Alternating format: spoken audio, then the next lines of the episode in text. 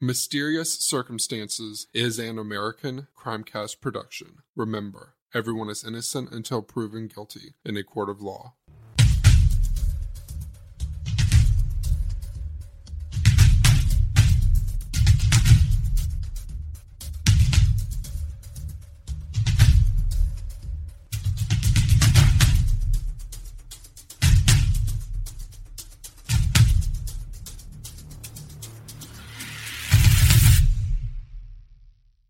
Hey everybody, this is Justin with Mysterious Circumstances podcast. Welcome to the show. Uh, today we have a really, really intriguing mystery for you. Uh, it is about the disappearance of the young five-year-old girl Haleigh Cummings from Satsuma, Florida. Uh, back in February 10th of 2009 is when she went missing. Before we do get started though, I would like to go ahead and say that my speech is not going to be the best today. I'm going to be talking a little slower uh, than I usually do. Uh, probably a little bit softer as well. I have a killer ear infection in my left ear. Can't really hear out of it. Uh, it actually hurts to talk a little bit too. So I'm going to be talking pretty softly. I tried adjusting the volume on the recorder to uh, compensate for that, so hopefully that all works out. I'm also going to be doing something a little bit different today. I usually pride myself on the fact that I do an unscripted show. I work a lot from memory. Today, though, there are so many people involved in this, and the stories are constantly changing. And there is a huge timeline of events where a bunch of shit goes down within like a year and a half. So I do have the computer up on a couple pages and I do have a little bit more notes written than usual. For the most part, I'll be working off memory, but there's like so many little details that keep changing in this story. It is really hard to, uh, you know, keep everything straight. Uh, not even, I, I don't have that good of a memory. I have a pretty good one, but, um, on February 10th, 2009 at roughly 3.30 a.m., uh, a young lady named Misty Croslin calls in a 911 call stating that her daughter, uh, Haleigh Cummings, is missing. The thing about it is, okay, Misty is the 17-year-old babysitter, baby, babysitter slash living girlfriend of Ronald Cummings, who is Haleigh's father. Living also in this home is uh, Ronald Cummings Jr., who I believe was three at the time. Now, we're going to go down through pretty much a timeline of events and we're going to nitpick some little things out because literally there's a lot of information on this case, but there's so many different changing stories and that's from the people involved that it is just fucking unreal. So what I'm going to do right now is play something that I've never really I'm going to do something I've never really done before and that's going to play the original 911 call I don't know how the volume is going to work out. I tried doing the best I could uh, on the recording part of it. I think it might sound alright, so you might have to adjust your volume a little bit for this uh, to help understand it. But here is, it's about five minutes long. So here, and trust me, the whole thing will play a factor later on. So here is the entire 911 call from Misty Croslin to 911 the night that uh, Haleigh, or the early morning that Haleigh Cummings disappeared. Oh, I just woke up and our back door was wide open and we can't find our daughter. Can't find what? Our daughter. Okay, what's your address? Um, Green Lane. That, what is that mir- What's the numerical? The miracle, what's that? The the number? Green Lane? Yes. Okay, when did you last see her? Um, we were just like, you know, it was about 10 o'clock. We were, she was sleeping, just screaming. Okay, how old is your daughter? She's five. Okay, what was she what last seen wearing? Ma'am? she was in her pajamas. We were sleeping. Okay. Alright. You said your back door was wide open? Yes, it was brick. Like, like a brick on the floor. Like, when I went to sleep, the door was not like that. Okay, the back door listen to me. Your back door was wide open. What are you talking about a brick? Yes. What what is the brick? It's on the back door, on the on the stairs, like we have like a walkway. Uh huh. And there was a brick laying there. Yes, it's still there. They are. We we got them coming. Tell them we got them coming. They're coming. Okay, what's the color of your house, ma'am? It's blue. Blue. Okay.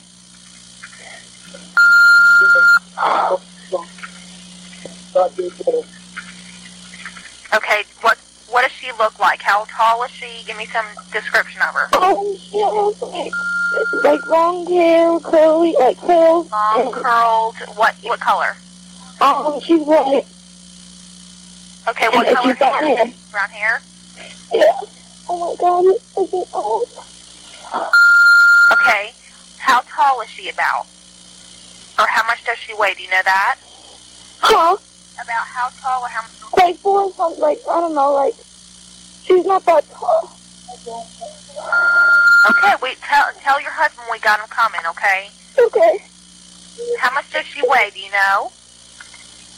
Huh? How much does she weigh? Um, like, 40, 50 pounds, 60 pounds. Forty to sixty pounds. Yeah. Okay, let me get your name and phone number. My name is... Spell your last name. Oh, I just woke up.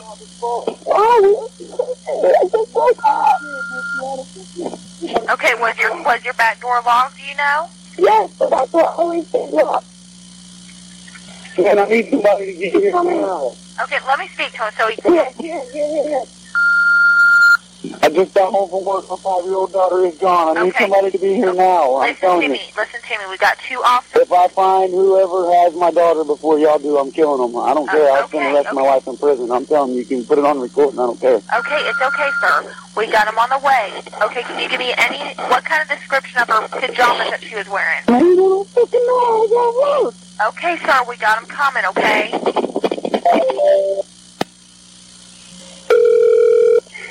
Hello? Okay, sir. Let me talk to your wife. So I, let me get some information from her. Okay. What is this I fucking know? Can I talk to her? Yeah. Okay, How the fuck do you let my dog go, bitch? ma'am. Yeah. Okay, listen to me. I need you to an- answer some questions. Does the door look like it was pried open? Um, you locked that door. Does it look like it? Does it look like you had some sort of someone try to enter into your house? Um, hold on. And, and another thing, make sure you and your husband don't touch the door anymore. Don't don't mess with the door or anything. No, it doesn't. It doesn't look like it is. No. Okay, now listen. Tell your husband to not the fuck is touch anything. Make sure it it's because we're gonna try to get a canine out there. Else. Okay. Okay. She said don't touch anything because they're bringing canine out here. They go to motherfucking brain something, man. If I find Okay. that motherfucker killing him, I don't give a fuck about prison. Prison don't scare me. Okay, okay, we understand. We got him on the way, okay? What's her name? How do you spell her first name? What What's her middle uh, name? Yeah. And the spelling of the last name is Um, well, that's my last name. That's not hers. Her name is... I... Where'd you do it? what's her date of birth?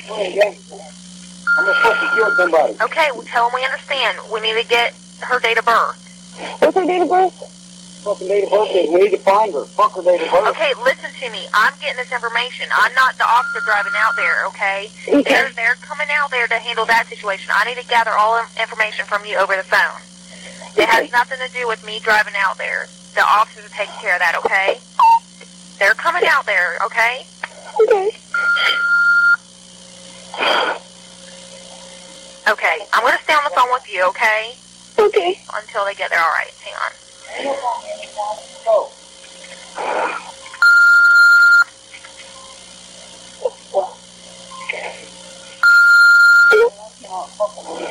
Tell him we got him coming. He needs to try to calm down a little bit, okay?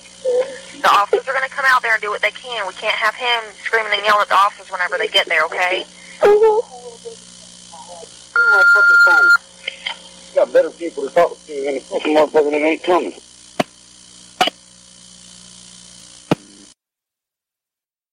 Alright, so what we have going on right here in that 911 call is Ronald Cummings, the father of Haleigh, and at the home at the time, Ronald Jr., uh, gets a call from Misty. Supposedly, she called him several, several times while he was at work. Ronald worked the night shift as a crane operator and in a town roughly about a 20 to 24 minute drive. Um, I do know the name of the company, yeah. I do know the name of the town. It's irrelevant. We're not going to out a bunch of shit here. But let's just say it was roughly 20 to 24 minute drive. He got off at 3 a.m. He arrives at the house right between 3:20 and 3:25 a.m. Now the call was placed at 3:27 a.m. Like I said, Miss Misty from I mean you heard from the uh, from the 911 recording, Misty woke up. She says that she laid the kids down to bed at about 8 p.m. Uh, she said she did some cleaning, did some laundry, and she went to bed at about 10. now she states that she woke up at 3 a.m. to use the bathroom, noticed the kitchen light was on, noticed the back door was propped open with a brick. Now, we actually come to find out that this is a cinder block in the initial police investigation. Uh, the back door of their home, which is surrounded by fairly dense forest, and uh, it actually uh, is right alongside the uh, St. Johns River, is to the west of this home at about 300 yards, which 300 yards in, uh, is about 274 meters for all you international listeners. Um, now it's surrounded by forest pretty much in all directions. Now about 150 meters or 150 yards roughly uh, to the north of their home is a larger trailer park community. Now they live on uh, the outskirts of Satsuma, which is uh, Putnam County, Florida and their trailer community is to the northwest. Their tra- their trailer actually being to the actual south of the uh, community. It's kind of offset by itself there on a nice little road. Um, and like I said, it's right there along the St. Johns River. Now, in that 911 call, there's a few things that, that bothered me about it.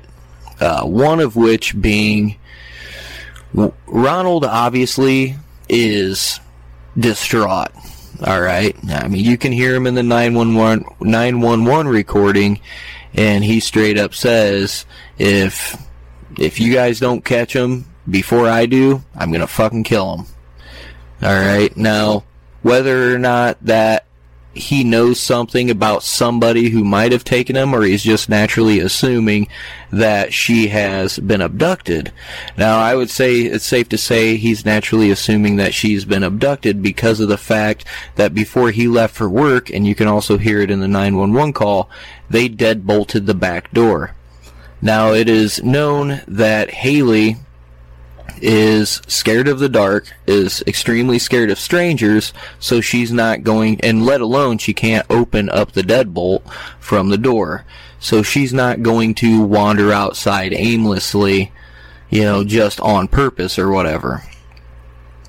So that's pretty pretty safe assumption. And and I'll be honest with you, some of you who might have listened to that being, wow, man, this guy's crazy.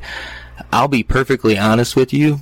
I have two sons that are seven and five, and if I were to come home and my child was missing and I thought it was an abduction, the thing about it is, is I would be saying the exact same shit because uh, just like Ronald Cummings, I if I found out who did it before the cops did, I would probably be saying the same thing, and you you know I would definitely have my run at him before anybody else. Now that's speaking as a parent. Some of you who don't have kids might not quite get that. Now Misty Cummings or Misty Croslin, uh, the things that are kind of bothering me about what she's saying is she's sitting there going, well, she, I woke up and she's gone. The back door's propped open, and you can hear the 911 operator is trying to keep her on the line, keep her talking, trying to get as much information as possible before the cops and the canine units get there. Now, Misty keeps saying over and over, "I was cleaning." You know, I was cleaning. I was I was doing laundry. I you know I was sleeping. Basically, a lot of people look at this as like a quasi alibi, like she's giving more information than what the operator's actually looking for in an attempt to nonchalantly establish her whereabouts when all this might have happened. Now, Ronald comes in the door. Uh, Ronald comes in the door uh, right before Misty called 911. Why she didn't call 911 earlier, I have no idea. Maybe she looked for her for 25 minutes. I don't know. The the thing that Ronald does that I guess you could say is right is he you can hear him get on the phone. He says, "I just got home from work. My daughter's gone. Get somebody here now." To be honest with you, that's exactly what I'd be saying too. You know, the the operator's definitely doing her job, trying to establish as much detail in this as not because uh, trying to gather detail to maybe accuse somebody of something, but basically trying to get as much information as Haleigh as they possibly can. Now, at this time in Florida, in with a within a five mile radius of the Cummings home, there are 44 registered sex offenders. Now, we'll get into that a little bit in the theories later. Um, but just let it be known that there are 44 registered sex offenders within a five mile radius of this one house in Putnam County, Florida. Now, apparently, there's quite a bit of them in Florida, from what I understand. But hey, it is what it is, you know. That's there's that's the reason they're registered is because of situations like this. Now back to Misty.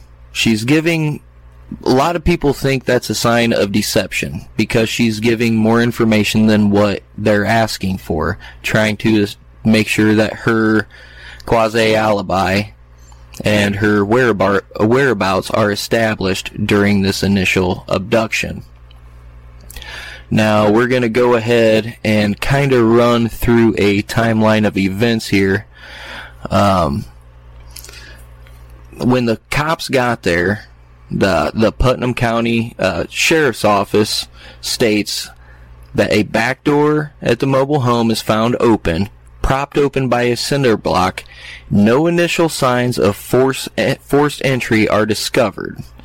All right, there are no signs of foul play, and there's pretty much no evidence of any kind any kind of intruder entering the home.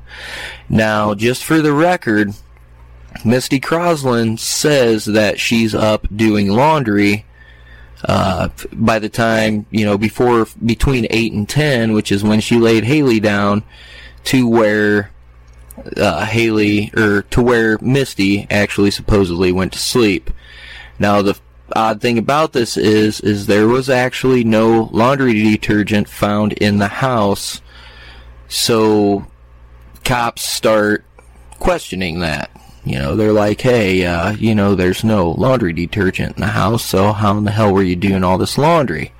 By the next morning, and I, dude, I commend the cops and the county officials on this case. I've done a couple cases to where it was just the shittiest police work ever. Uh, that includes the Loreen Ron disappearance. Cops fucking bungled that shit. Um, but on this one, she was reporting missing at 3.30 by 8 o'clock in the morning they had an amber alert issued and there were more than 130 officers from at least 10 county and state or 10 county state and federal law enforcement agencies that are searching for haleigh cummings. They uh, they basically all swarm on satsuma which is a population of about 5500 people. Uh, and it's you know, it's fairly decent. It actually looks like a nice little town, to be honest with you.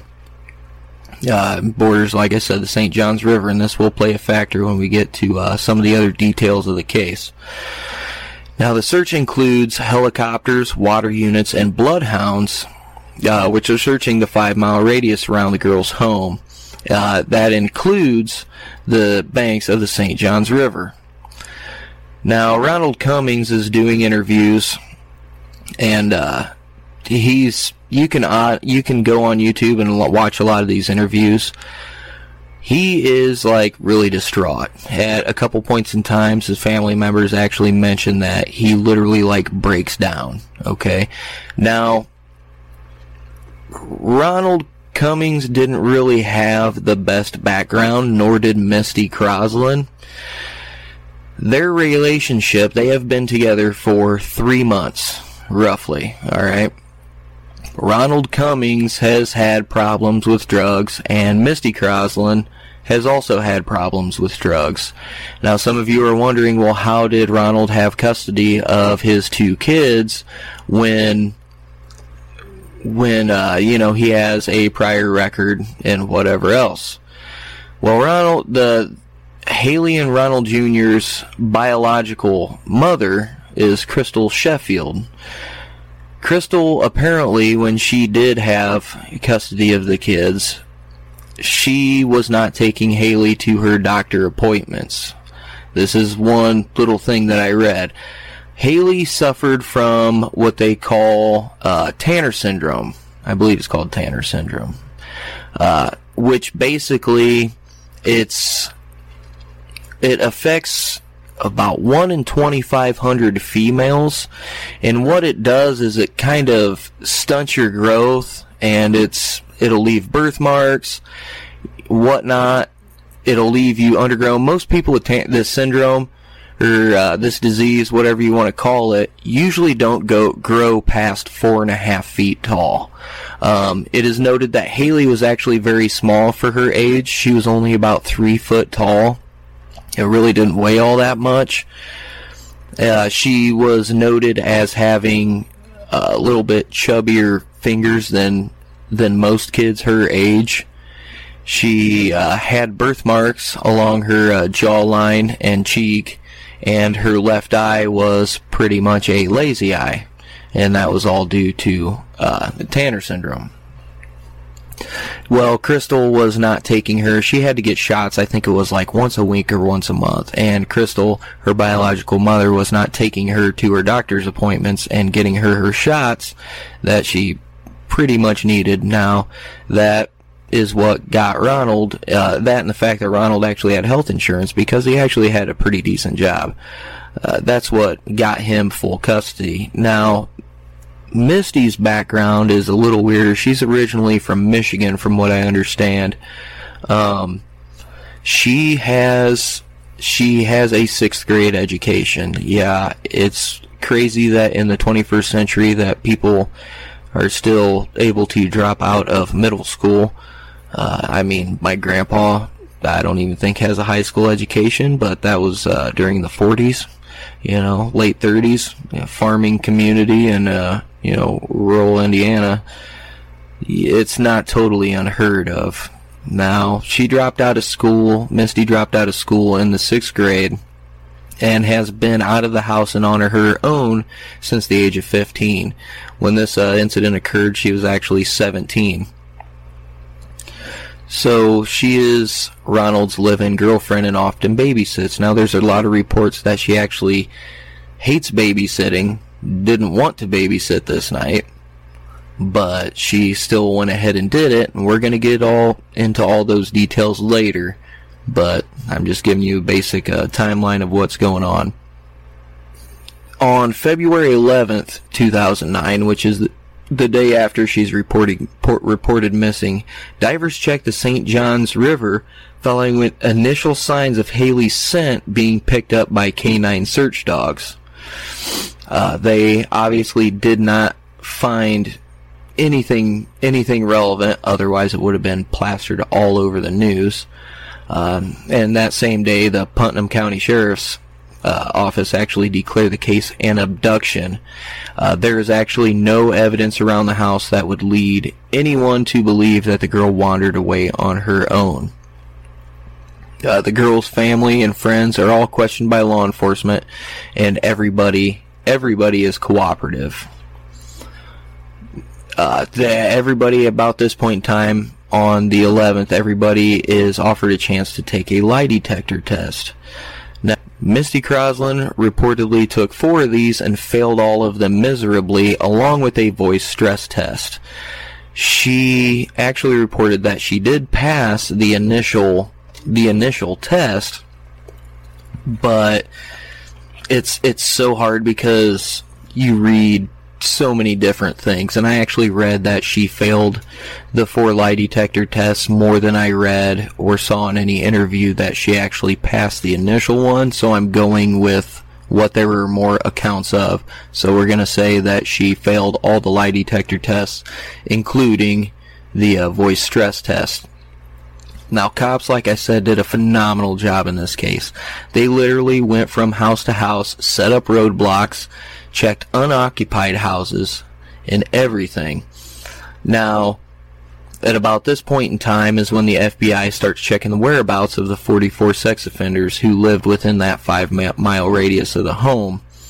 All of their whereabouts check out. They all have alibis, and other than that, they know where their whereabouts are so they are quickly excluded from the investigation.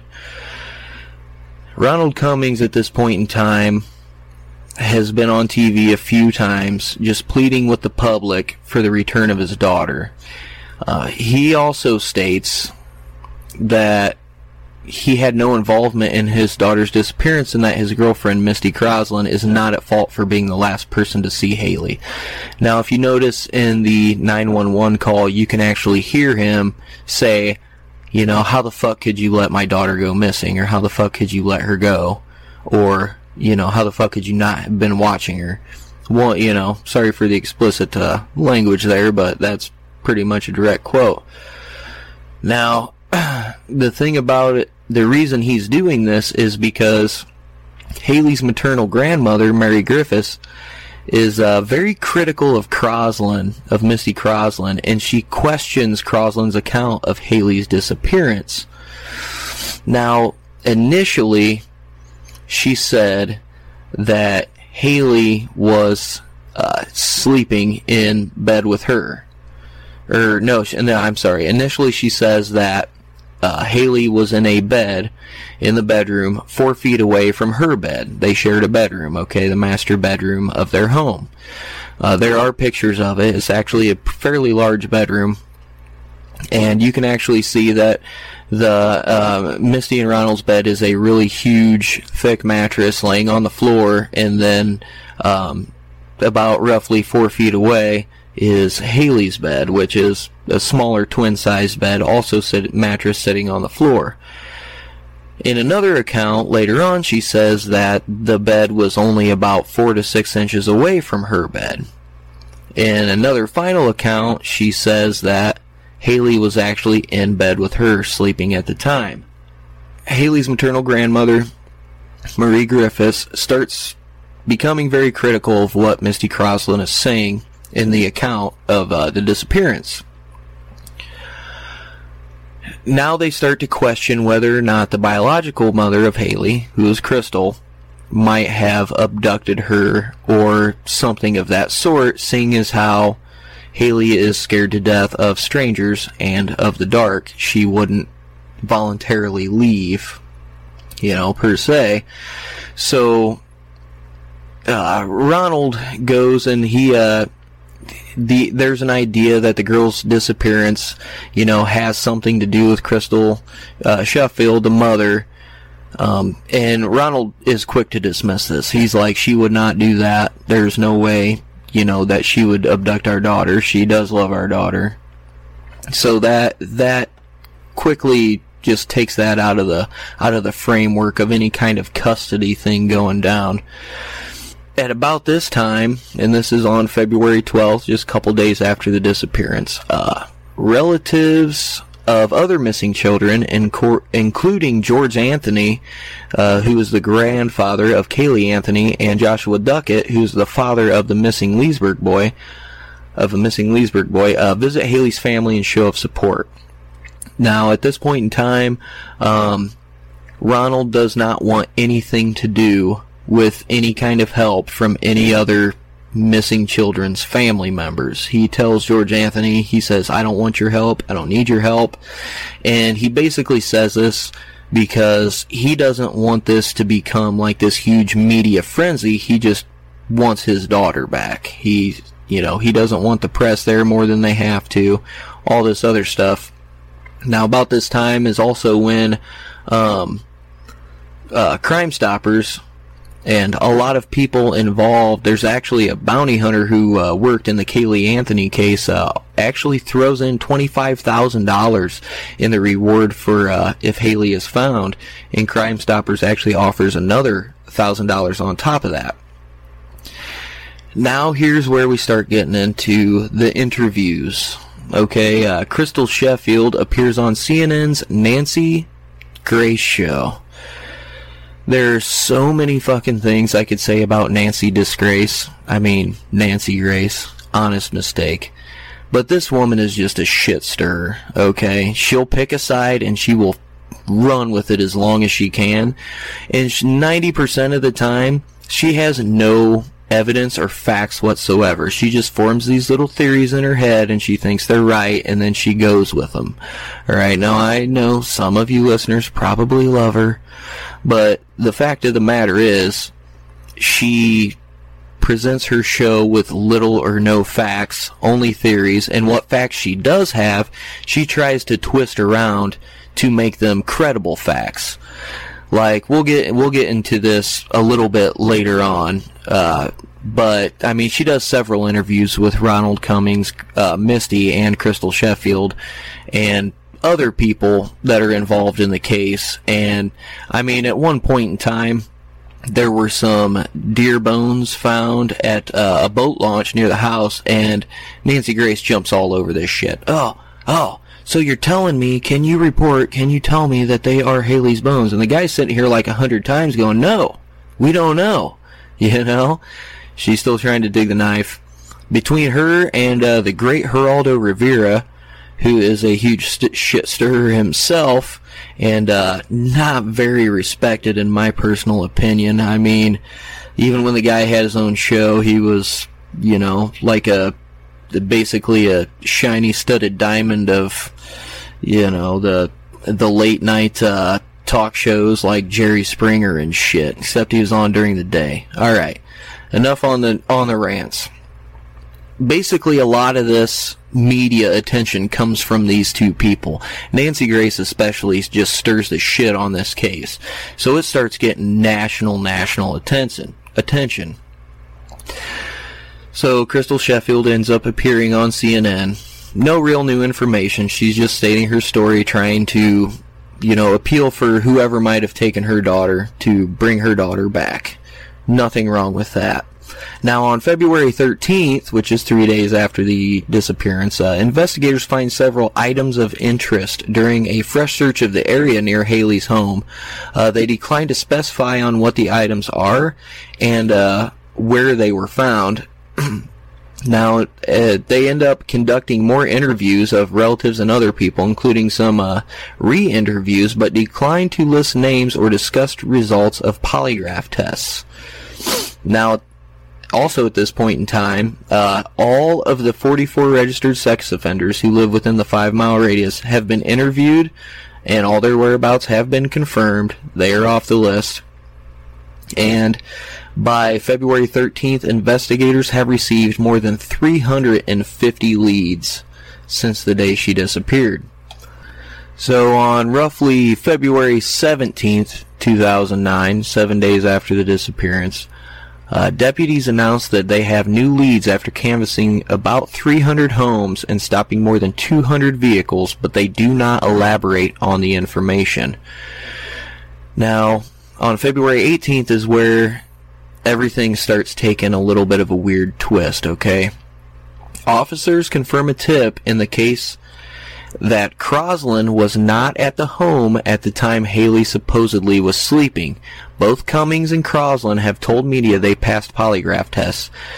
Information on the Amber Alert for Haleigh is revised, which eliminates any report that she had been wearing a uh, they basically eliminate any report that she was wearing a pink shirt the night she vanished because the clothing was the pink shirt that they sh- that she supposedly was we- wearing was found uh, in the laundry room of the Cummings home. Uh, uh, the reward actually increases now to about $16,000 in the return of Haleigh Cummings. Now, on February 19th, officers actually did a, arrest a sexual predator who was living near Haleigh's home uh, and who violated his curfew in the days after she was reported missing.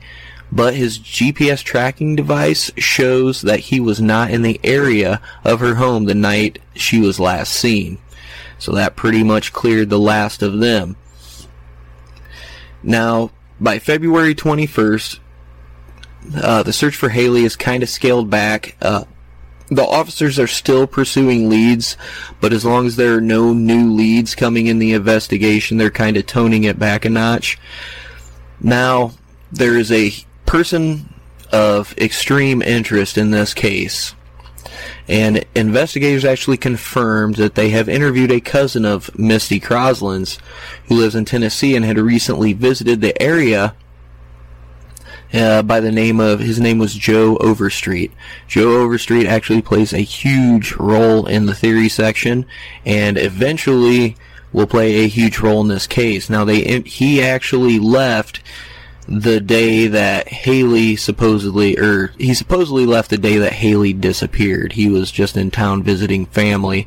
Now, his travel plans were actually confirmed that he was already planning on leaving that day and he was actually out helping put up posters the day that she did disappear. Now, they confirmed that they had interviewed him, and they said that he is not a suspect or a person of interest in the child's disappearance. Now, at this point, the reward for Haleigh's return continues to climb um, uh, higher and higher. Now, there at this point in time as well, pictures get released of Haleigh Cummings with what is reported to be a black eye. Now, what happens is, I, I, if I have this correctly, her biological mother, Crystal, released these photos just saying, like, hey, Ronald's not this great guy that everybody, you know, makes him out to be. He used to, you know, beat me up. He's hit Haleigh before. Um, at this point in time, Nancy Grace, you know, has this picture posted on her, you know, CNN show, which, you know, just total credible network right there. And uh, they're just running around just questions. Hey, you know, it's it's he's abusive. He might have accidentally killed her while he hit her at some point in time. Now, Geraldo Rivera gets a hold of this, and he has actually issued a trespass warning because he confronts Ronald Cummings regarding the questions over Haleigh at, at Cummings' home, and Ronald just basically they get in a pretty heated argument. Which I can tell you right now, if Rivera showed up at my house, I'd probably want to knock him out too. But but anyway, we're gonna move on to February twenty first, twenty fourth, two thousand nine, which is about fourteen days after the disappearance.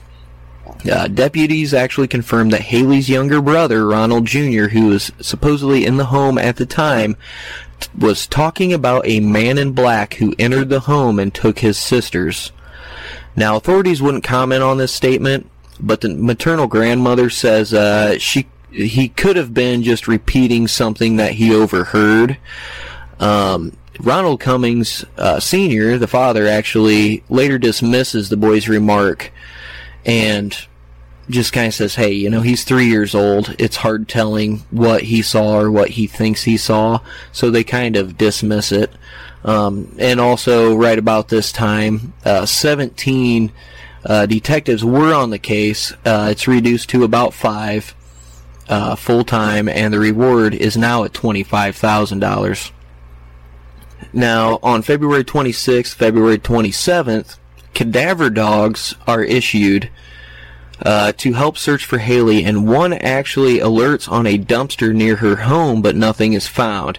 Now, investigators remove a crime scene tape from around the mobile home where she was last seen, and officers confirm DNA samples that have been taken from Cummings and Sheffield. And Cummings reportedly has no immediate plans.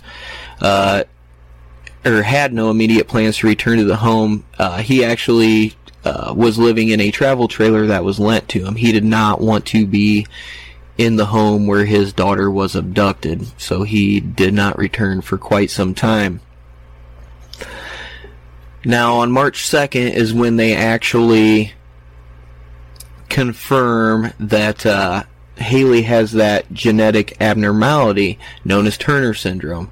Now, like I was telling you guys before, this affects one in every 2,500 female babies born alive, and usually is marked by features ranging from major heart defects to minor cosmetic indicators. Now, the heart defects will obviously play a factor in what in in our theory section.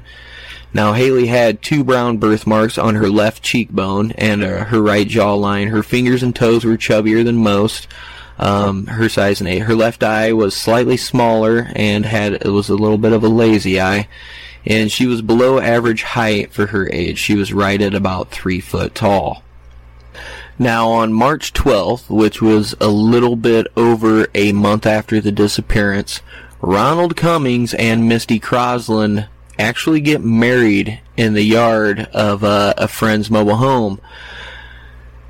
There's a lot of speculation on why they got married. Uh, Ronald Cummings, in an interview, actually states that they got married because that's their business you know, it's nobody else's business on why they got married.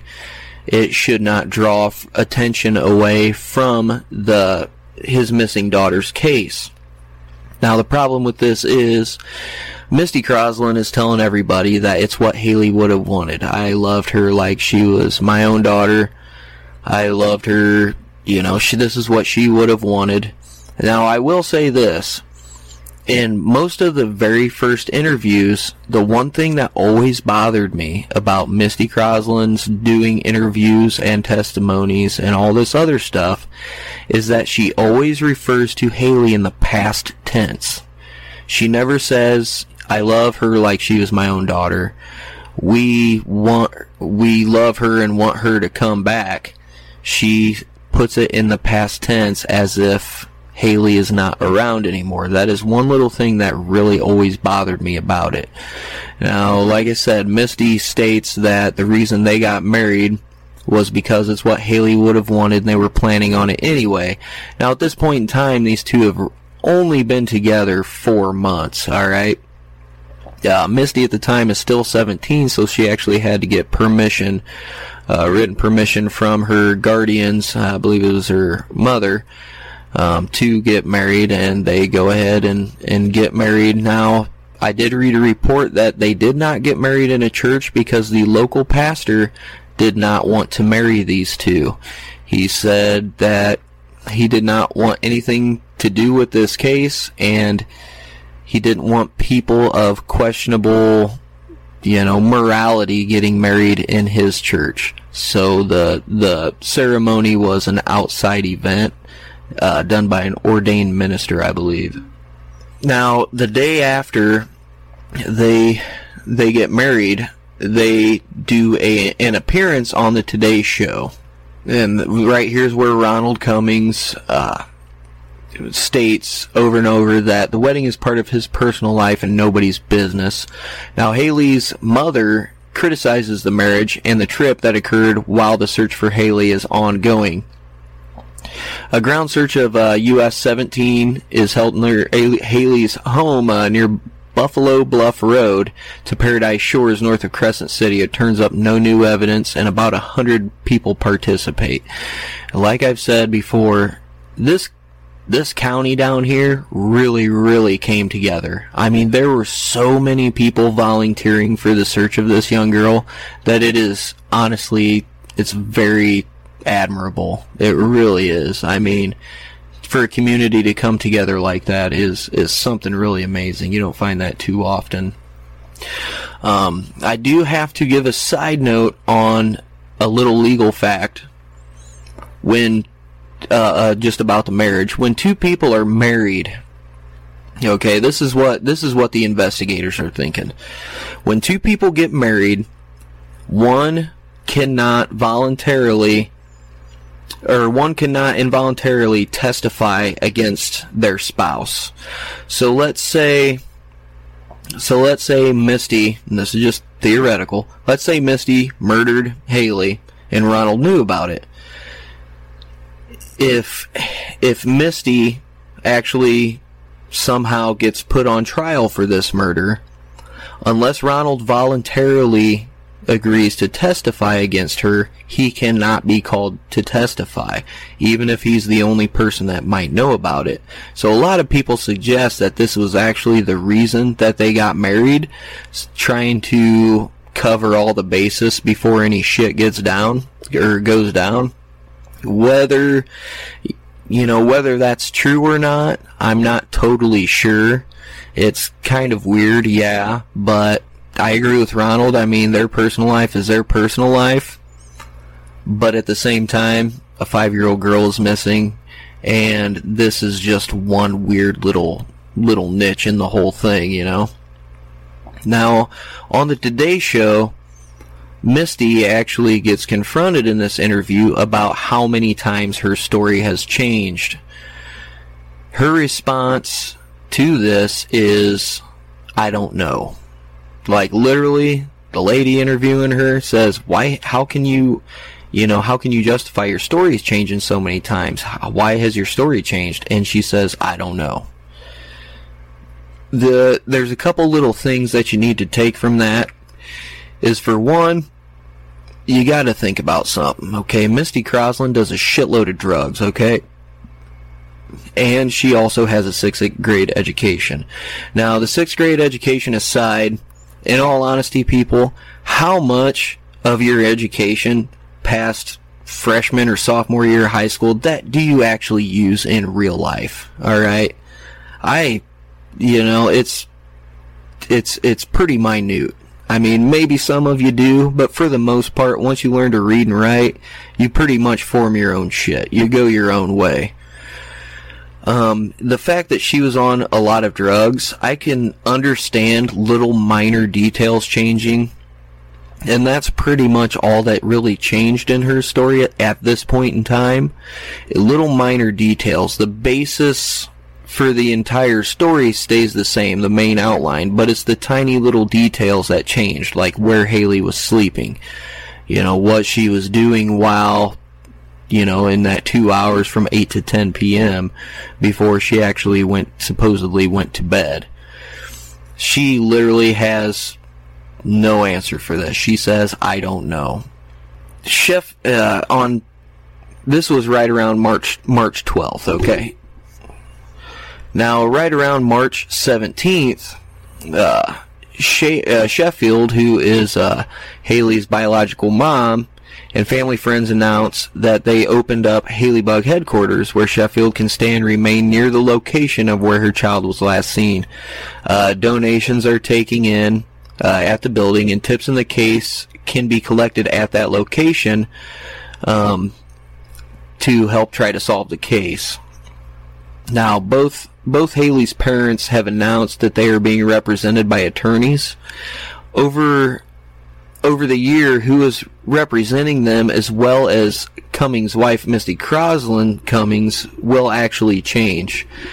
Now, a nice little side fact about this is, is Ronald Cummings actually gets represented by a law firm pro bono. Basically, they want the free advertising, they're going to give him free representation, but it is worth noting that they actually refused to represent Misty Croslin, which is a pretty nice little piece of information right there. I thought it was anyway. Alright, now we're to flash forward to June uh, 16th, or actually, I'm sorry, July 16th, 2009. Uh, in an attorney for Ronald Cummings announces that the Florida Department of Children and Families has cleared Ronald of any abuse of his daughter prior to her disappearance and Ronald still retains custody of his son. And both he and his wife, Croslin Cummings, agree to attend parenting classes. Now, like I said, there were allegations that Ronald was abusive, uh, especially towards Haleigh when this picture of her having a black eye popped up all over the internet and all over the news. He is actually cleared of any ab- abuse of his daughter prior to her disappearance. Now, on August 6th, 2009, Ronald Cummings is arrested on a charge of burglary with assault or battery after he is accused of hitting his brother-in-law Hank Hank Croslin Jr., known as Tommy. Now, Tommy also plays a pretty key role in this case later on. Uh, it's really, uh, like I said, his name's Hank Croslin Jr. Everybody refers to him as his middle name is Tommy, so that's how we're going to refer to him. Now, Tommy Croslin told uh, officers the fight occurred after his sister, who was Misty, contacted their family and said that she didn't want to stay at home with her husband any longer. Uh, Cummings, however, signed affidavits saying his brother-in-law and father-in-law were the actual aggressors of this. Now, around August 7th, 2009, and this is about six months or so, um, there start being rumors that Haleigh's body has been found.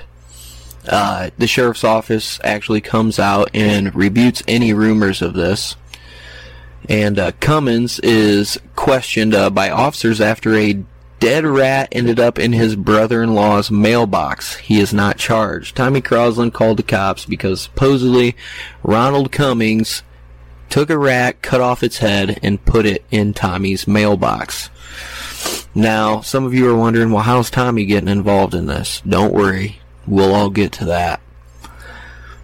Now, on August 17th, 2009, uh, police officers mark Haleigh's sixth birthday by announcing they considered uh, Croslin Cummings, who would be Misty, a key factor in Haleigh's disappearance and that physical evidence contradicts her sketchy account of what she was doing the evening the girl was last seen.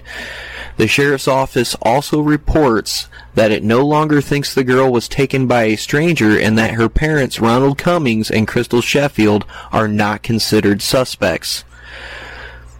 Now, the thing you have to take out of that is the sheriff's office reports they no longer think the girl was taken by a stranger, which means she was more than likely abducted by somebody she knows, which is usually how this how this thing's usually pretty you know usually go down. Now on August 19th, 2009, EquuSearch uh, director confirms that Misty Croslin Cummings underwent a polygraph in Orlando and that the test showed huge deceptions. This was done at her request in an effort to clear her name and focus the investigation on Haleigh. Now later, uh, hypnosis and voice analysis tests also were arranged, but Croslin Cummings' attorney said she took the tests because she was told if she didn't, EquuSearch wouldn't help with the search. Which, if that was the case, then that was pretty shitty of EquuSearch, but I can understand they probably have limited resources or whatnot for people who are lying or what whatever. So on August 29th, um, EquuSearch actually looks for cues of Haleigh but find nothing. Uh, participants look in the area Misty Croslin's Cummings talked about while taking tests to clear her name. She tells searchers to look for a red rose in a wooded area running from the St. Johns River east behind the house where the girl lived. And nothing has, nothing ever really came out of that. Now, on August 31st, 2009, the sheriff's office confirms Hank uh, Hank Jr., which would be Tommy Croslin, Misty's brother, has been interviewed after remarks made by his sister to EquuSearch about his behavior around the time of Haleigh's disappearance. Nothing obviously came out of that.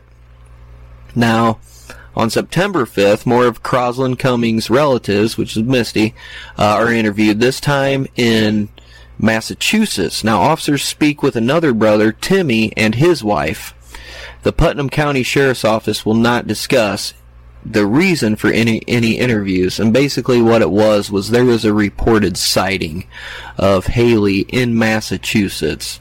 Now, that's pretty pretty long shot theory, but it does kind of play into him a little bit. Now, on September 15th, 2009, Tommy Croslin, uh, Misty, uh, which is Misty's brother, is arrested on a grand theft charge regarding a gun missing from a neighbor's home. That same week, officers confirm he was questioned about Haleigh's disappearance. There will be reasons for this coming shortly. September 19th and 20th, uh, L Pond in southern Putnam County is drained. It becomes a public knowledge that officers have a tip that Haleigh might have been taken to a party where she died from a drug overdose and then was taken to the pond. A search of the pond repe- reveals nothing about nothing about the girl. There's absolutely nothing there. Now on September 22nd, all this shit, sorry for this really long timeline, you guys, but there's a lot of stuff that takes place here. Uh, we're getting into September 22nd uh, of that same year. Putnam County Sheriff's Office reveals that the husband and relatives of uh, Misty couldn't reach her the night she said she was taking care of Haleigh and and Haleigh's younger brother. Cummings made 20 attempts to reach her by phone that evening, according to the phone records. Now, when her brother went to check on her, who was Tommy, no lights were on inside and no one answered the door when he banged on it. Later that night is when Haleigh actually vanished. Now, we get on to uh, September 28th, which is about another week later. A letter dropped off at the North Florida newspaper contains information about a possible burial site for Haleigh, but does not lead to any new information about the girl. Uh, the tip, by this time, six months after, they have more than 4,000 tips about this girl vanishing, with sightings literally all over the place. Now, on about October 6, 2009, uh, it comes to light that uh, Misty Croslin and uh, Ronald are getting a divorce. now, the attorneys actually confirm this, and basically, stress is cited as a likely reason for the breakup. Uh, on October 9th, Croslin uh, Misty Croslin Cummings appears on the CBS Early Show where she says that her family members have not been so closely scrutinized as she has in the disappearance case. She also says stress is behind her upcoming divorce and that she is innocent in Haleigh's disappearance. Now, on October 12th, Misty Croslin Cummings' lawyer says that he is no longer representing her and it's basically because uh, he told her, he advised her not to be on the October 9th CBS early show, and she went ahead and did it anyway to try to, you know, clear her name, you know, solidify her innocence, and all that good stuff. On October 19th, Misty Croslin is one of three people robbed while trying to buy illegal drugs at uh, Palatka apartment complex in a initial police report. Now, on October 21st, investigators find the body of uh, Summer Thompson in a Georgia landfill. The Clay County girl disappeared on October 19th while walking home from school. There's actually been a lot of comparisons by the public, um, although no connections, according to police. Uh, there's been a lot of connections to Haleigh's disappearance.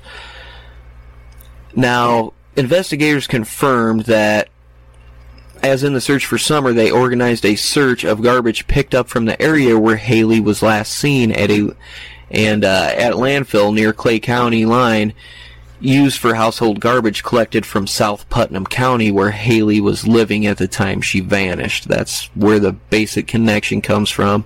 Nothing was actually nothing was actually found. Now on here's getting into a little bit of Misty's family. All right, on November 5th, 2009, Tommy Croslin is arrested on drug charges after he is found in a car with a variety of narcotics.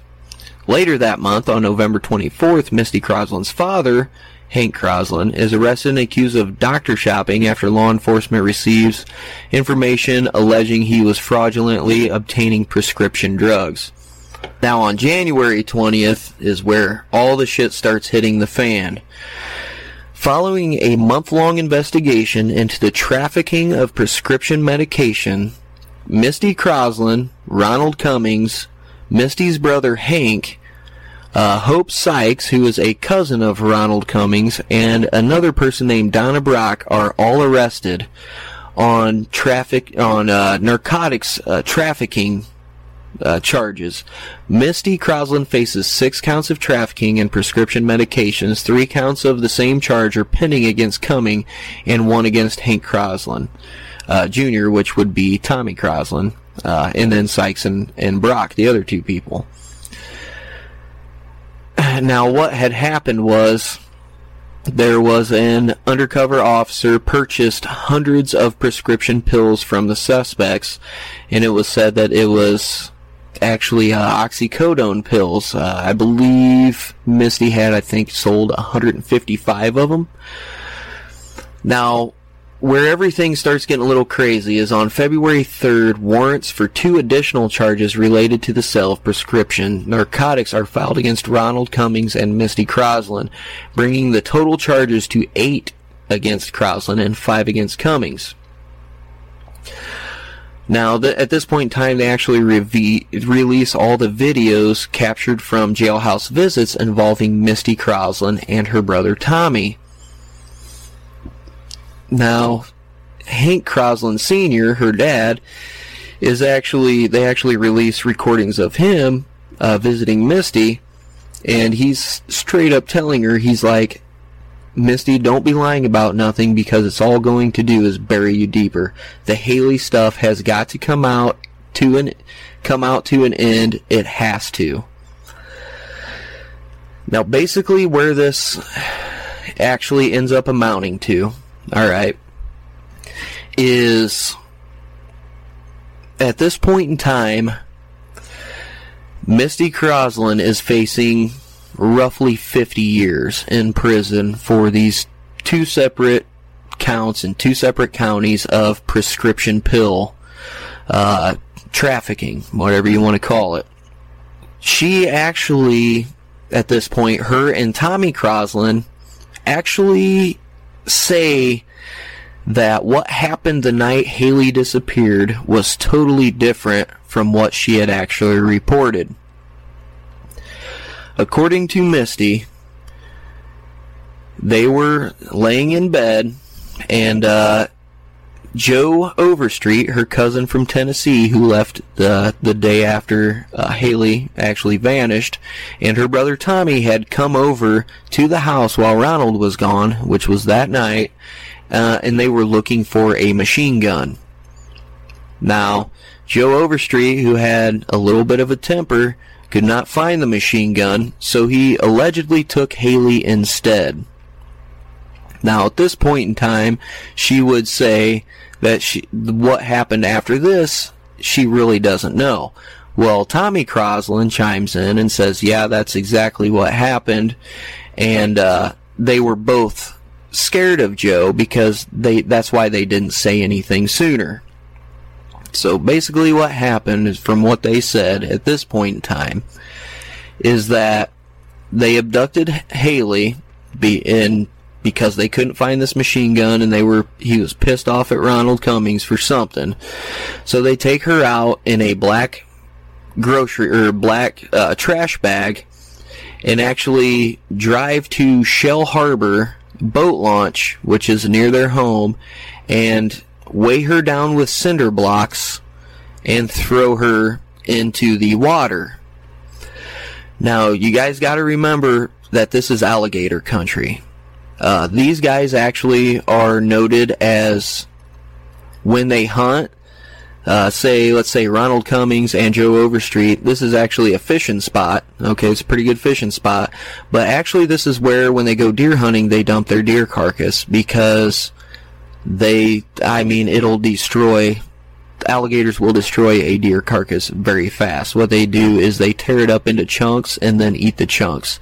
So, assuming this is what happened, it would be understandable why earlier when I said that canine dogs had followed her scent to, you know, where the by the St. Johns River, it would make a little bit of sense because, you know, if he's following their scent, then that's where, you know, that's that's where they would take her, weight her down with cinder blocks, through in the river, and pretty much let the uh, alligators eat her. Now, there's also a report, and this is unconfirmed, that Joe Overstreet actually uh, cut her throat before throwing her into the river so that it would attract the alligators faster. Like I said, that is unconfirmed. That's one thing that I read out of like 150,000 things that I read. So I can't really state that as fact. Hell, you really can't state any of this as fact because all these fucking people are lying so much, you don't really know what's going on. Both Hank and Misty make these accusations through their lawyer. Now, what makes that interesting is that they neither of them give really specific details about what happened, but they have this both have the same basic story. Now what that does for two people is that allows them to not contradict themselves over minor details. So they are sticking with this story and like I said the reason they didn't report it sooner was because uh, they were scared of Joe because Joe said he would come back and fucking murder his whole damn family. That, I mean, that's what, that's what they, that's what they said. After the drug charges are all filed and all this new information supposedly gets out, Joe Overstreet again is questioned in regards. And the weird thing about it is, is he actually doesn't even point any blame back on those two. He really doesn't say anything. He just denies the accusations. That's it. He's actually calm about it. Um, now, his grandmother back in Tennessee, whom I'm assuming that he lives with, um, actually states that when he came back after that disappearance, he was a lot different. He was really irritable and very, very edgy all the time. Um, whether that plays a factor in anything or not, that's just a little bit more information right there. It's it's kind of weird, okay? Because here's here's Misty's account of events that night with her news story. She says that they came in, she hid under the covers in her bed with Ronald Jr. She could hear Haleigh screaming, carried out the back door, um, and then heard a van door close, and then the van leaving. Now, the only person with a van is Tommy Croslin. Tommy Croslin and his wife do own a van, and uh, in a little twist of events, uh, Tommy Croslin's wife, who I cannot remember her name, she actually reported after she was interviewed about this, actually said that, well, yeah, I thought it was weird because my van was actually parked, not parked the same way I parked it the night before and actually had a huge scratch down the side of it uh, the next morning. Oh, that's, you know, nice to know now, you know. So they ended up impounding the van, I believe. I think it was for about a month. They gave the van back. Uh, didn't really find nothing. There was some yellow rope um, that was found in the van that was supposedly used in the abduction. Uh, that is also unconfirmed. I mean, they did find the yellow rope, but whether they used it or not in the uh, abduction is it's hard telling. Now, it also is worth noting that when Misty's telling her story about the cinder blocks, uh, how Haleigh was weighed down with cinder blocks and thrown to into the river. Now, it actually is worth noting that the night of the abduction, their back door was propped open by a cinder block, and that actually is confirmed by the Putnam County uh, Police Department. So there's a nice little tidbit of knowledge for you. The only thing that bothers me about this is how, if she was home underneath the covers with Ronald Jr., how does she know the details of this unless Tommy actually told it to her before that, in which case she actually did have that prior knowledge to what was going on uh, and didn't bother saying anything at all. Now, in light of all the drug charges, here's what happens. Everybody gets 15 years except for Misty Croslin. Misty Croslin actually gets 25 years. She gets the max sentence. Now, why they did this was to put pressure on her because still to this very day, and I mean, she's still in the news. She was in the news like, I think, uh, back in June, uh, just, you know, a couple months ago, a month ago. They think that she, whether she was actually involved in it or not, she is the key to solving this case. She believes that she knows exactly what happened, but she won't fucking tell anybody. And the only reason I personally think that she wouldn't tell anybody is if she was directly at fault. I don't think there's any other reason to why she wouldn't just come out and say it, uh, especially if it's a, a cousin that's, you know, threatening to kill everybody and that you're totally scared of. Now, Misty actually did report that at one point in time, her cousin Joe did uh, sexually abuse her when she was younger, and that she actually did that to. Uh, he actually did that to Haleigh as well, and to cover his tracks, he murdered and got rid, rid of the body because obviously, if Ronald Cummings would have found out, I'm pretty sure he would have taken care of that little situation. Uh, because Joe Overstreet is not a very big guy. He's just a little, little skinny guy. But what happens? Uh, Ronald Cummings only gets 15 years because he actually agrees to testify against he basically agrees to testify for any further drug-related charges, charges or help in the invest further investigation uh, in the future of anything related to Haleigh. And of course, he gladly does that because I'm not sticking up for the guy, but I honestly don't directly think that he had he was involved in the basic you know, in, in the abduction slash murder slash death, whatever might have happened. I think Misty definitely knows more than what she's saying. Um, and then, of course, Tommy. I think Tommy knows what happened. I think Joe knows what happened too, but none of them are talking. Now, at this point in time, given all this information, we're going to try to get into the theory section. I know this episode's taking a lot longer than my other ones, but like I said, there's a lot of information here.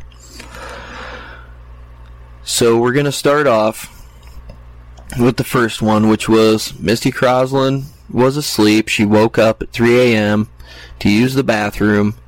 She woke up 3 a.m., came back, noticed the kitchen light was on. Upon returning to her bedroom, which uh, where it was where Haleigh was sleeping, whether it was four feet away or in the same bed, she noticed that she was gone. Noticed that the back door was propped open. Uh, noticed she, that she was abducted. Made the 911 call. Another another theory, which is a little bit not really my favorite, it's that Croslin wasn't even at home that night. Um, an unknown kidnapper came in, took the child. I don't really think it was an unknown person. I mean, it possibly could have but that's just one of the, the many theories. And the reason that they say Croslin wasn't home was because of the reports that she was actually uh, out binging out at a party that night. Another one is that uh, Overstreet and Tommy, uh, Joe Overstreet and Tommy Croslin had actually uh, assaulted, uh, raped a little girl, killed her, and dumped her body and that actually came right from Misty Croslin. Actually, said that to her grandma, which was uh, Grandma Flo. Um, we're not going to use any last names, but she is from Tennessee. She has actually been interviewed m- numerous, numerous times. Her story has actually changed as well, which makes that uh, a lot of fun. Another theory is that Haleigh actually overdosed at a drug party um, and to avoid getting herself in trouble with Ronald, uh, he, she incorporated the help of of Joe and Tommy and uh, disposed of the body. Uh, another one is that Croslin had actually uh, hit Haleigh on the back of the head, and uh, Croslin and Overstreet dis- disposed of the body. Now, why she would hit her on the back of the head, I really, I don't if you listen to this girl in an interview, I honestly don't think like there's an aggressive bone in her body. They might, there might be. I mean, accidents fucking happen, but I really don't think she would do something like that on purpose. The next one is that Joe Overstreet just straight up abducted Haleigh um, to assault her, um, tied rope and cinder block around her, threw her in the St. John's River, dead or alive. The uh, another one is the man in black or the unknown stranger that Ronald Cummings Jr. had mentioned. Uh, pretty much everybody dismisses this because of his age, which I agree with that. Um, there's also another theory that four people were actually in that trailer the night that Haleigh vanished, and they actually took Haleigh when they left. I don't really, I don't really believe that. I mean, it could have happened. I personally have my own theory on it. Um, another theory is that Timmy and uh, Chelsea, which would be Misty's, I believe, other brother, um, actually helped hide Haleigh. Uh, they say that she was spotted in Massachusetts. That is totally unconfirmed, and it's hard telling. Another one is that uh, somebody actually kidnapped Haleigh, demanded $35,000 to get her back. Uh, that one I do not believe. Uh, there's no reason to think that Ronald Cummings was in any kind of financial position to pay any kind of ransom. So that personally uh, doesn't really make sense to me. Uh, and another theory was Croslin's out partying uh, with drugs, etc. And uh, Haleigh says, you know, I see all the drugs and I'm going to tell daddy, and she gets killed um, whether it be accidental or intentional. Uh, that right there is a lot of the a lot of the theories. Um, me personally, my theory on what happened, given all the information that I know, and that is honest. I just gave all you guys the information that I know. Um, basically, my theory on the whole thing is I think she was babysitting the night. I really don't think she wanted to. But what I think happened was, I think that when she laid the kids down at 8 o'clock, I think she left to go get, you know, go party. I think she assumed that the kids were going to fall right asleep. I think she left to go party. Um, I think she came back at right about 3 o'clock because she knew that's when Ronald was going to be getting off work. And the reason I say this is because I don't think she was at home cleaning and doing laundry. There was no signs that the house was clean. There are there was no laundry detergent to do laundry with. The pink shirt that uh, she was reportedly wearing when she disappeared was later found in the laundry a few weeks later um, because Misty did not see it in the laundry. I think, like I said, I think she was out partying. I think she got home right at three o'clock. Um, I think the reason that she got home right at three o'clock, the reason she got home right at three o'clock was because she knew that's when Ronald was going to be getting off work, uh, and that would that's magically the time that she woke up to go to the bathroom, according to the 911 call and uh, the initial report of of all this. It would also explain why Ronald tried calling her numerous times, which cell phone records show, and could not get a hold of her, and that would also uh, explain why Tommy what supposedly went over to her house, beat on the door, lights were off, nobody was home. Whether the kids were home, I don't know. That's the only part I'm a little bit sketchy on. Um, when it comes to Haleigh, I personally think that if they were left home alone, I think she accidentally got into something, and uh, it was an accidental overdose because these two people were involved in drugs quite a bit.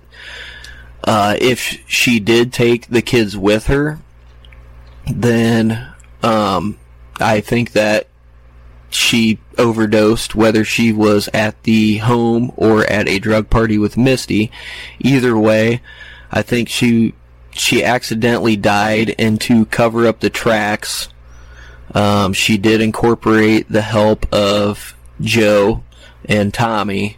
Uh, I don't know how thick their involvement is. Tommy claims that uh, Joe was pretty much bossing him around and telling him what to do, and he won't actually give any more details of this because the Florida uh, the prosecutor's office said that they will charge him with any kind of accessory after the fact or accessory to murder, so his lawyer will not let him talk about it anymore. Uh, you know, I really wish we could get the full story out. I think that's what happened. I honestly, I mean, it's considered a homicide at this point. I mean, roughly six to nine months after she disappeared, they actually officially ruled it that it was more than likely a homicide. Uh, with the alligator population around that area and how close they were to the St. Johns River, which has a lot of lot of alligators, uh, I I would be very surprised if they actually ever found something. There was a set of bones found. Um, I can't remember when it was. I think it was a couple years ago. Um, there was a there was some bones found on the uh, boat launch where Misty Croslin, where he, he where Haleigh was reportedly dumped. Okay, now there was a forensic crew there. They did take some bones. Uh, as it turns out, it was deer bones. There was a, like I said, this is where a lot of people dump deer carcass because they know the alligators are going to eat it up really, really quickly. Now, deer carcass is probably three times bigger than what Haleigh was. Haleigh was only three foot tall, maybe 30 or 40 pounds. You know, she couldn't have really weighed that much. And with alligators that are around there, um, as much as I hate to say it, I really don't think it would have taken that long of amount of time to, uh, you know, devour her. I hate saying it that way because she is a, uh, a very young lady, and I mean, just cute as hell, just cute little girl, you know, and. But that's pretty much what I think happened. There's a lot of the theories. Um, I do think Tommy, I think Joe Overstreet was directly involved. I think Tommy was involved.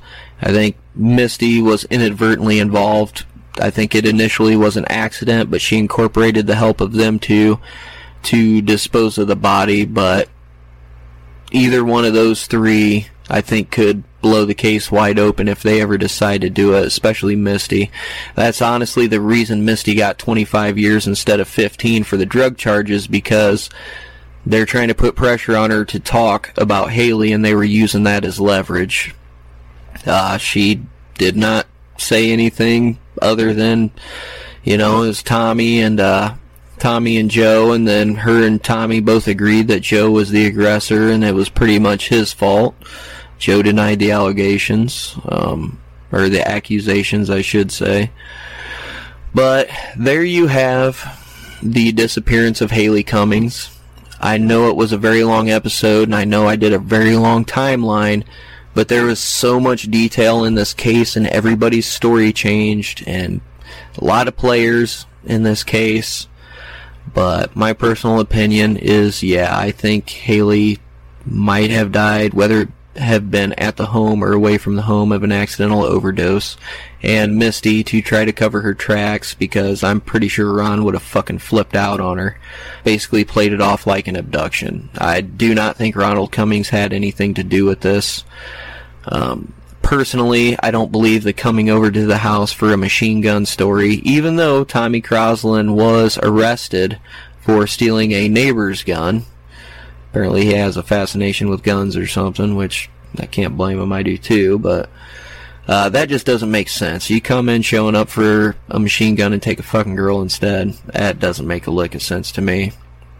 Um, the the whole the whole synopsis, I think, you know, my personal theory is what I stated. You know, is accidental, and you know, unfortunately, she was, uh, you know, born into the wrong family apparently. I know there's a lot of family members out there that still love her and still care about her and still try to keep the uh, spotlight on the case.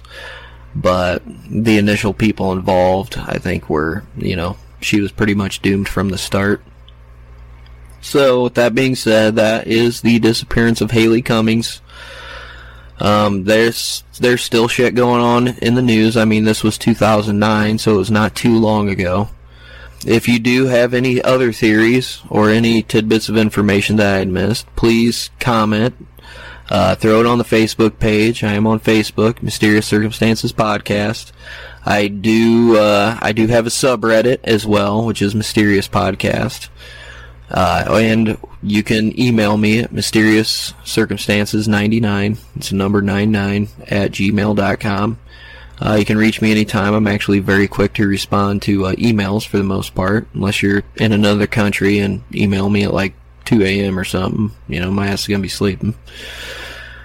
But, uh, like I said, sorry about the, the volume thing. I tried to trying to keep it at a slow pace. Uh, as we started getting along, I started getting a little bit more into it. So, but if you do have any clues, tips, anything that you might have heard or seen, obviously call the Putnam County uh, Sheriff's Office. Uh, this is still, I believe, an ongoing investigation, still open. Um, if you are Misty Cummings and you like listening, or Misty Croslin and you like listening to uh, podcasts, then for God's sakes, man, tell the truth, you know, whether you're involved or not. Uh, you know, a lot of people lost a, the whole county lost a girl here. But with with all that, I'd like to thank everybody for listening. My uh, this was a listener suggestion from Paige in Bend, Oregon. Uh, my next episode will also be a listener suggestion from uh, Sam, also known as Padme. Uh, she suggest or she suggested uh, uh, the Bob Crane murder, which is what I will be covering here in the next two weeks, which is actually a pretty damn interesting case all in itself.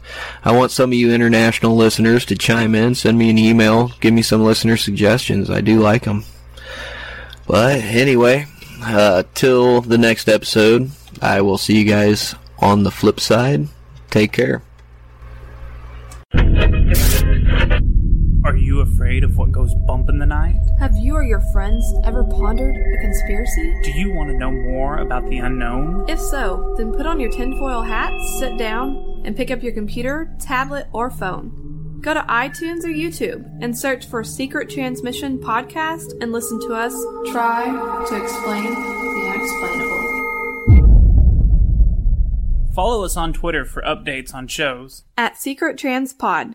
That's S E C R E T T R A N S P O D. Or you can email us suggestions At secrettransmission at hotmail.com. That's S E C R E T T R A N S M I S S I O N at hotmail.com. Do you long for the good old Saturdays, filled with morning cartoons and sugary cereal?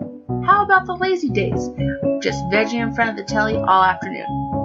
Well, I do, and that's why Saturday Morning Pajamas was created. Tune in every Wednesday and Saturday for a good old dose of nostalgia, B movies, and the latest cinematic hits. Check us out at www.nonoms.net. That's www.nonoms.net.